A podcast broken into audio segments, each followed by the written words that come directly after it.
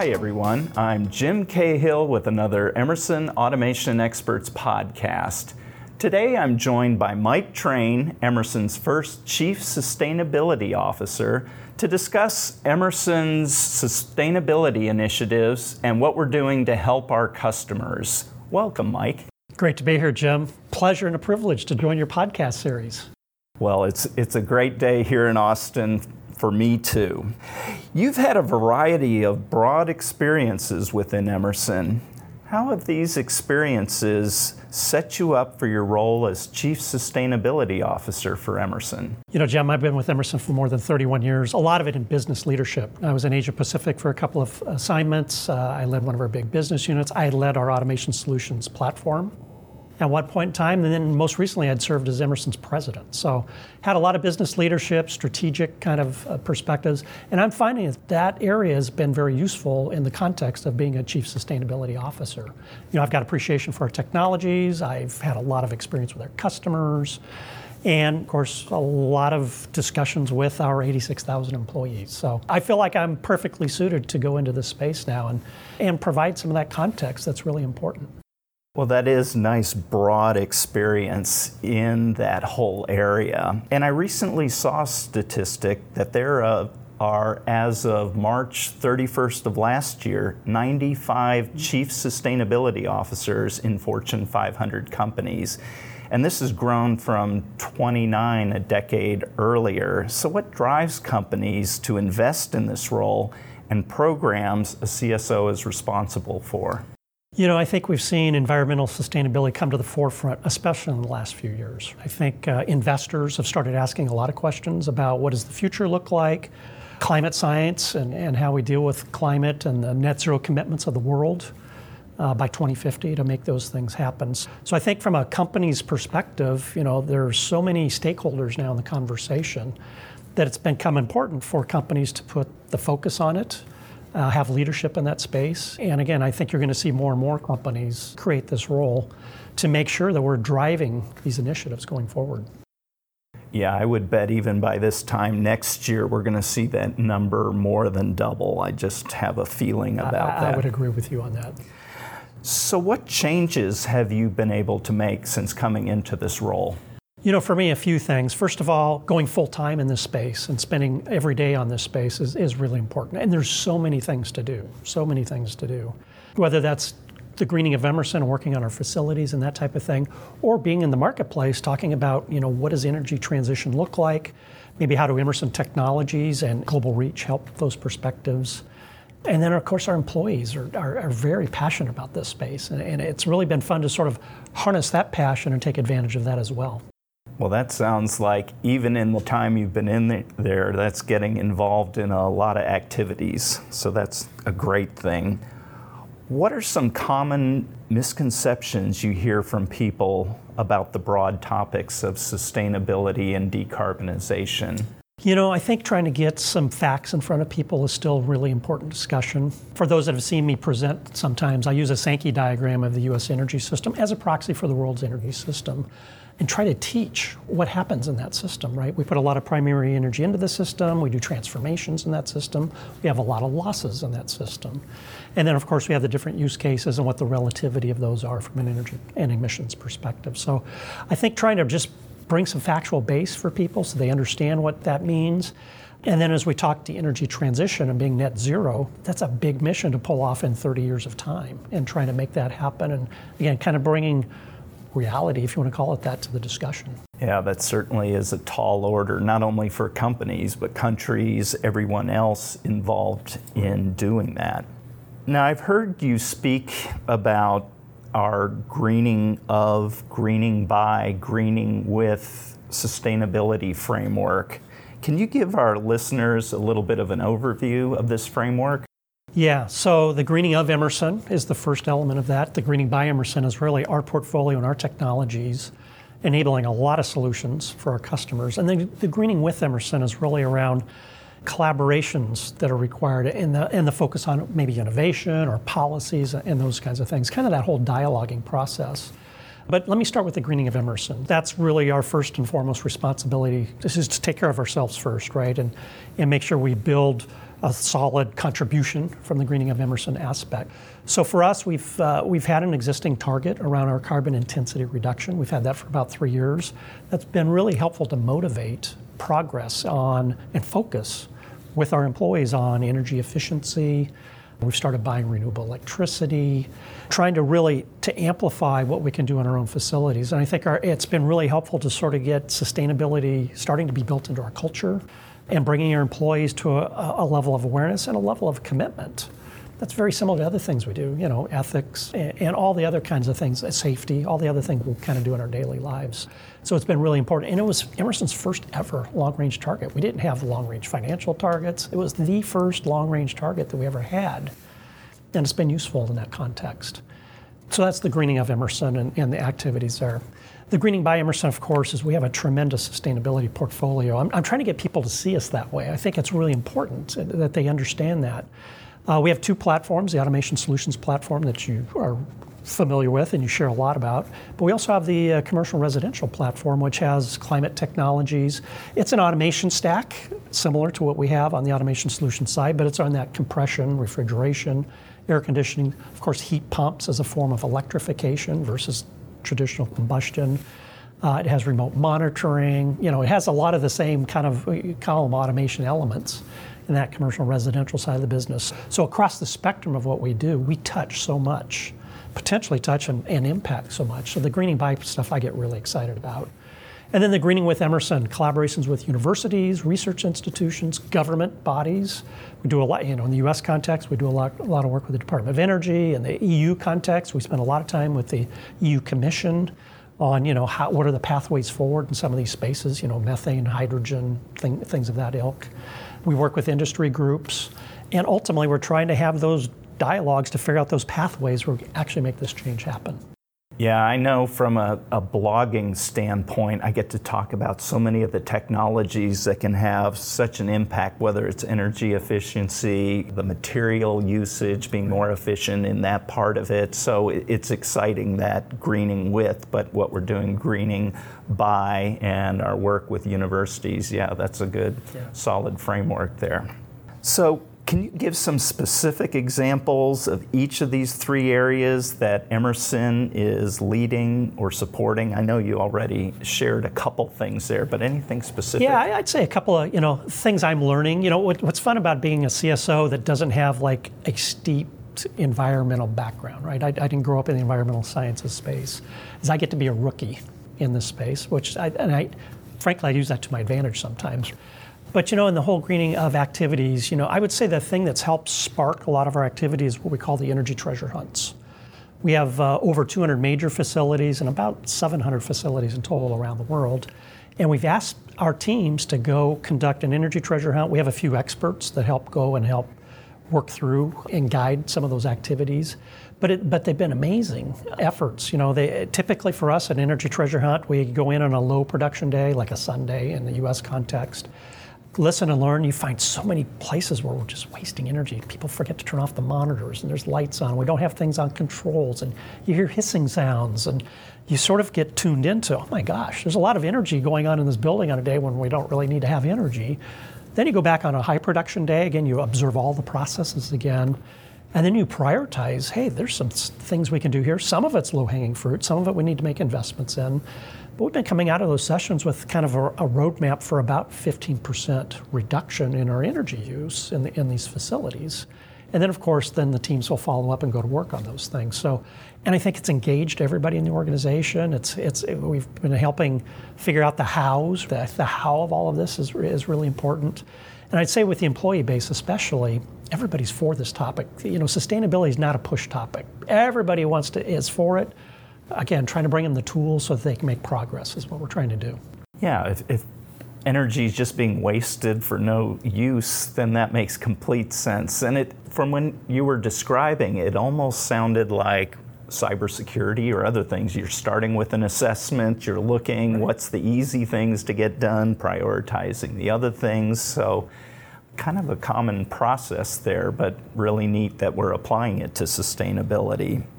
I'd say among Emerson customers, What are some of the challenges that you're hearing from your peer chief sustainability officers? You know, what's been really fun about this job of I have gotten the opportunity to go spend a lot of time with customers. They want to learn and they're open to ideas. And I think the one thing about the sustainability space, it's not like a secret space. We can all learn from each other. We can share I, you know, competitors, peers, customers, whoever. You know, for the most part, we're all trying to figure this out. We're all trying to learn and proceed on this. So I've been fortunate to have a lot of those kind of meetings and discussions and dialogues. And again, you know, we've we've had a little bit of experience now, especially in the last two years, about some of the things that we've learned. I love sharing those and giving those away. We've been having uh, summits with our suppliers to kind of bring them the whole topic, give them some tools. I've, I've promised them I want to give every tool away to them. I want them to do treasure hunts. I want them to go stand up a culture of sustainability. You know, anything we learn, we want to share with them, and vice versa. We learn from them a lot of things as well. So, so I think from that regard, it, has been great. I'd say the customers specifically, you know, they're looking for ways to reduce their emissions. I think a lot of their organizations have made commitments from the top, as you know, we need the tone from the top, obviously. But now that it's kind of getting to the middles of the organizations, like it has at Emerson, people want those ideas. They want to know if they make an investment in something that they get a carbon, we'll call it return on investment. And again, try having those discussions about what those ideas are. Some of this is trying is experimentation, right? Trying some things and, and see what happens. I don't think you can wait to have a perfect plan. I think you got to get on the road and make some progress. Yeah, it seems like if you can get that energy started and just build on that and build some momentum and then yeah the culture grows yeah. around and it. And you get smarter through that process as well. You, you, you, you're more tuned in, and then you learn more beyond that. So. Yeah, nothing like focus to yes. get after that yes. kind of thing. So I was just reading the fresh off the press ESG report, and I guess you own the E, environmental and ESG.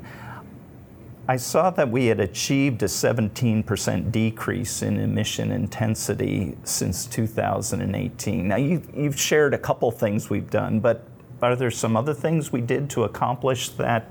Yeah, yeah, I, w- I would say a couple of things in that regard. The first one is the energy efficiency activities, finding those opportunities, obviously making changes in what we're doing, and just first and foremost, everybody should just try to have less energy need, right? That's the most important thing. On top of that, then, of course, we've started to buy renewable electricity and some other things that also have an emissions profile to them. Uh, and I'd say in the last year, we've gotten a little bit aggressive around that. We've made good progress in Europe. We've made good progress in the United States. I still got to go figure out how to do that in China. We're having discussions right now on that. I still got to go figure out how to do that in Mexico. But we're, we're, we have that in focus and we're going to work on those things. So I think those are some of the places where we've gotten that progress and that emissions intensity number that you talked to. Well, that's great that we've got a rolling start and building momentum because also in that report, we have a, a, goal, our net zero greenhouse gas emissions, and that includes scopes one, two, and three by 2045 to get to net zero. And I guess that's compared to last year, a 2021 baseline. And I notice it with science-based, a science-based approach. In what way can we accomplish this and what are some of the ways Emerson's employees can pitch into this effort? Yeah, as you indicate, so we have announced finally. I've been, you know, it's one of those things where you're working on it and you want to expose it, but you can't expose it. Finally, we got to expose it, right? So we do have a, a science aligned and actually a near term set of targets that have been approved by the Science Based Targets Initiative, which is a group that evaluates your plan and tests whether it will meet the needs of the climate science to get to net zero world by 2050, right? There's kind of a reduction rate that you need to achieve that.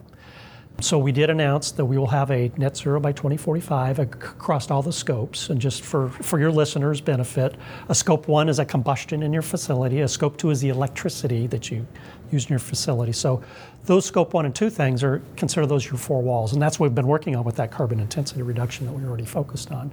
Scope three now goes beyond our walls, right? It, it looks upstream of us, so our supply chain activities the logistics to move things, our employees commuting to the office, our business travel. Those are all kind of scope three upstream things that we can influence.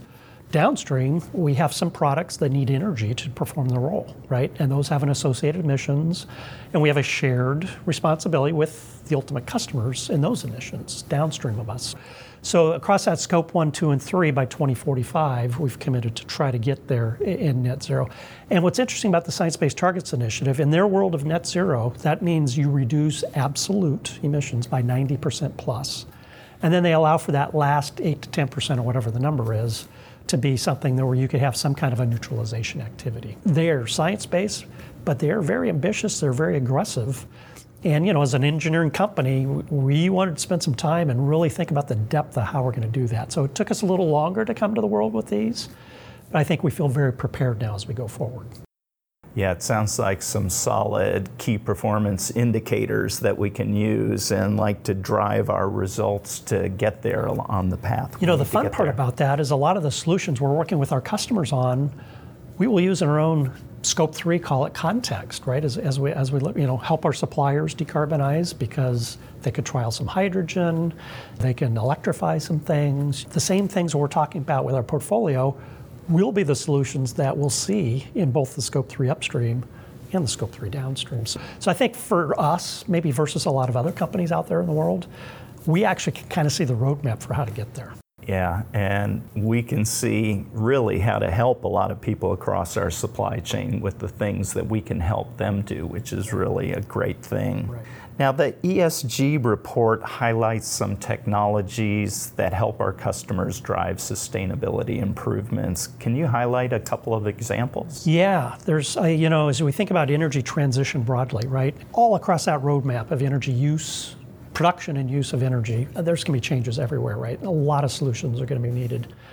We are obviously very involved across I, I would say every form of lower carbon energy generation, whether that's solar, wind, hydroelectric. I would put nuclear back into that equation. If you're going to solve the mathematics around emissions, nuclear is going to have to help step up a little bit, I think, and perform in that space as well. So Emerson gets to touch all of that. We touch it with all of the automation capabilities we have and we work closely with customers on that. So in that sense, what the, all the energy going into the system we touch. Think about moving electrons around or, or moving molecules around. In Emerson portfolio is used extensively in both of those distribution of electricity as well as the distribution of energy running through pipes and terminals and those kinds of things. So a lot of activity there. Emissions management, big space. You know, a lot of our customers want to manage their emissions better, which of course everybody's for that. We give them a lot of capabilities and technologies for that. Think about carbon capture is kind of that next item that's going to be utilized in that space. Again, we enable carbon capture and sequestration. And in my mind, that's still going to be one of the real ways that we actually remove carbon out of the atmosphere and get it stuffed back below the crust of the earth where it belongs. Heat pumps and electrification, big category. Again, don't have to use combustion, use electricity. It's the same as an EV, right? You have an electrified process now you go back to the back sources of electricity and you go work on those kinds of things. And I'll say the biggest one is still energy efficiency. Only about one third of the energy we put into the system actually does things we want it to do. And we lose two thirds of it because it, you know, the heat leaks through the windows, and we put the brakes on the car, and food gets wasted, and there's lots of conversions. If we could just crank the energy efficiency up a few percentage points, it would make a big difference in the world. So, lots of opportunities and lots of solutions. Yeah, and the neat thing is, as technologies advance, things like being able to add wireless measurements so you can track it better and then yeah. drive it better in there, that there's so much more that people have at their disposal than they did when they just had enough to keep the plant operating reliably, safely. Totally agree with that. And bringing those insights to people, right? They want those insights. Exactly. So, how can we leverage knowledge and experience from digital transformation in sustainability initiatives? I think they go one and the same together. Using digital means, again, you mentioned sensing, for example, a lot more sensing points. We can gain a lot more understanding of what's going on. We can then kind of use that for better control, tighter control, better control. Obviously, we, are involved around control systems of all kinds of sizes and spaces and those kinds of things. And then using analytics, right? Digital transformation. A lot of what you can do there is kind of, again, using analytics to get more insights and give that information back to the users in those, let's call them those organizations, so that they can each perform their roles better as we look forward. So the digital transformation space enables, I think, every one of these sustainability solutions that we're talking to. Yeah, it's kind of like you can't have one without the other. Really, it's it it comes together, and that's what's able to drive these initiatives forward. Right. Now, I've had you in the hot seat for quite a, a while here. Let's just wind it all down, and if you could deliver one key message for our viewers and listeners here, what would that be for their sustainability initiatives?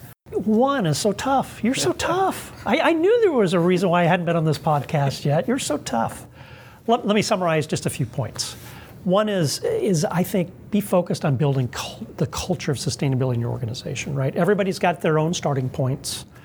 Get on that road. Have some urgency to making that happen. The tone at the top is important, but I know from all of my worldly experience of the past, the middle of the organizations is what matters.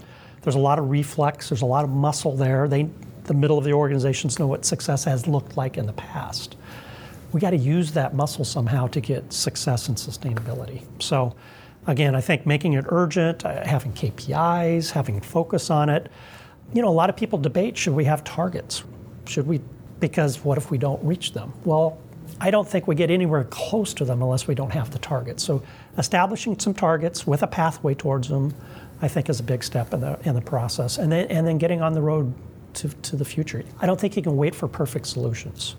I think we're going to use everything that's being discussed out there in some forms. We're going to have EVs, but we might we're going to have some hydrogen powered vehicles too because either because of the battery dimensions, because of the nature of things, maybe transportation will look different. The different forms of transportation are going to need different solutions getting hydrogen available now. A lot of people get into the colors of the rainbow discussion around hydrogen. We need hydrogen available now to support the use cases so we can decide if the use cases are going to be in the roadmaps. So, getting on the road, getting committed, get your first levels of progress, and driving this into the culture of your company, I think, is, is the way to go. It's interesting what you said, you know, hydrogen today and the different ways they're getting it, and you got battery technology. So some of this is going to, we'll just see how it emerges over time. But if everyone gets on it going down, you know, if one turns out better than the other, that's where yeah, we'll go we'll with adopt it. We'll and just, adapt and move forward, yeah, right? Whatever, whatever it is in there. Yeah.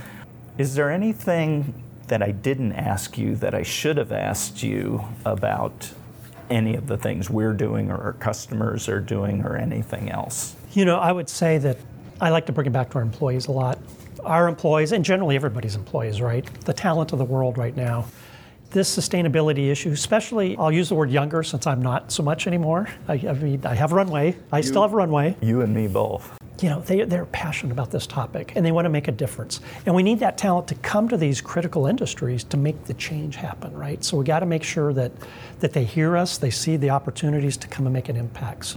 So that future talent or that next talent or, or unleashing the talent, eh, however you want to view it, is really critical in this space. And we got to keep enabling that.